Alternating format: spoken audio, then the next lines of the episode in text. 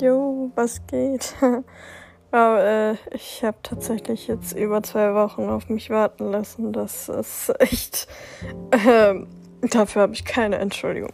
Obwohl, nein, das stimmt eigentlich nicht, denn äh, ich bin jetzt auf der Uni, yay, und studiere jetzt äh, Philosophie und English Studies als Begleitfach an der Uni in Bahn. Yay. Passender könnte es nicht sein. Naja, damit habe ich dann die ersten drei Wochen im November verbracht. Und ja, deswegen habe ich da noch nicht so die Zeit für gefunden, euch up to date zu halten. Aber jetzt habe ich die Zeit gefunden. Offensichtlich. Deswegen geht es jetzt weiter mit dem Kapitel was bin ich für ein Mensch? Räusper. Wenn mein Freund und ich tatsächlich auseinandergegangen wären, wüsste ich nicht, wie ich mit mir weiterleben sollte. Allein dieser Moment der Dunkelheit, als ich uns so sehr in Frage gestellt habe, hat meine Seele stark bröckeln lassen. Wie ich geweint habe, als er bei mir war und ich dachte, wenn er aus dieser Tür geht, war es das für immer. Ich dachte, das halte ich niemals aus. Und es stimmt, denn wir sind noch zusammen. Oder sind es wieder? Ich bin so froh, dass es nicht wirklich aus mit uns war. Ich musste vom Herzen weinen und anscheinend hat es ihm gezeigt, wie sehr ich ihn liebe. Eigentlich schade, dass ich erst so leiden muss, damit er versteht. Diese Situation hat mir viel über mich selbst gezeigt. Ich habe so gut wie gar kein Durchhaltevermögen. Und das kann ich fast auf alle Herausforderungen dieses Lebens beziehen. Ob es mein aktuelles Praktikum in der Kita, meine Schullaufbahn in der Schule oder meine Beziehung sowohl familiär als auch anderweitig ist. Irgendwie kann ich nichts reibungslos durchziehen, auch wenn es besser für mich wäre. Und so bleibe ich dennoch allein. Allein mit meinem Freund. Oh Gott, wie dankbar ich bin, dass ich ihn nicht auch noch verloren habe. Ich fühle mich tatsächlich alleine zwischen all meinen Verpflichtungen, die mich erdrücken. Ich muss dieses, ich muss jenes, Dort muss ich gut ankommen und woanders muss ich Stärke beweisen. Ich bin nirgends ohne Druck und Stress und es frisst mich auf.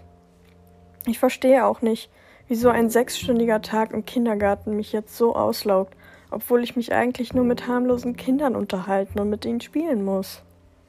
In jedem Augenblick, in dem ein Kind etwas von mir möchte und mich anspricht, strengt es mich schon an. Diese dringende Suche nach den richtigen Worten, wie rede ich mit einem Kind? Wie kann ich ein Kind korrigieren, wenn es beim Spiel schummelt? Ich habe kein Durchhaltevermögen.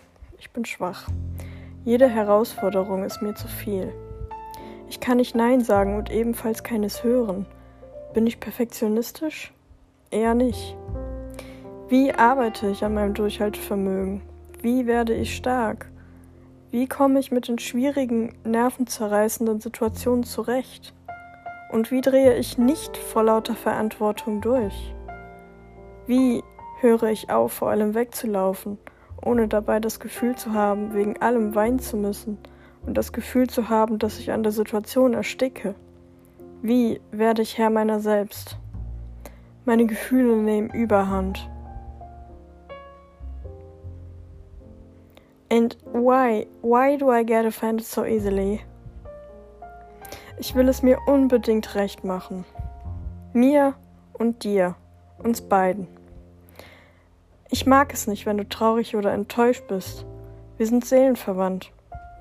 Wenn es dir schlecht geht, wegen etwas, dann auch mir. Ich weiß inzwischen, dass du vieles nicht aussprichst und dass du deine Gefühle, anstatt sie zu zeigen, eher in Abweisung umwandelst. Ja, Natürlich tut es mir weh. Aber was soll's? Wie oft tue ich dir indirekt weh und merke es nicht mal? Warum bin ich dann also dennoch so angegriffen, wenn du deine Verstimmtheit präsentierst und ich nichts ändern kann? Ich versuche deine Laune zu verbessern? Schlag in die Fresse. Ich versuche dich zu überzeugen? Schlag in die Fresse. Ich lass dich in Ruhe? Wieder Schlag in die Fresse. Und wenn ich auf dich zugehe, ebenfalls. Naja, dann ist es eben so. Vielleicht hast du einfach niemanden, an dem du deinen Frust auslassen kannst. Und wer sollte es sein, wenn nicht deine Seelenverwandte? Mache ich mit dir nicht dasselbe? Es wird wohl immer so sein. Wir können nicht mit, aber auch nicht ohne einander. Wir zerstören uns, aber gleichzeitig gibt es nichts, das uns die Heilung geben kann, wie das, was wir miteinander haben. Wir befinden uns auf der krassesten Achterbahn, mit abwechslungsreichen Loopings und so. Was ist schon eine Achterbahn, wenn man nicht für einen Moment lang Angst um sein Leben hat? Machen wir sowas nicht nur wegen des Adrenalins?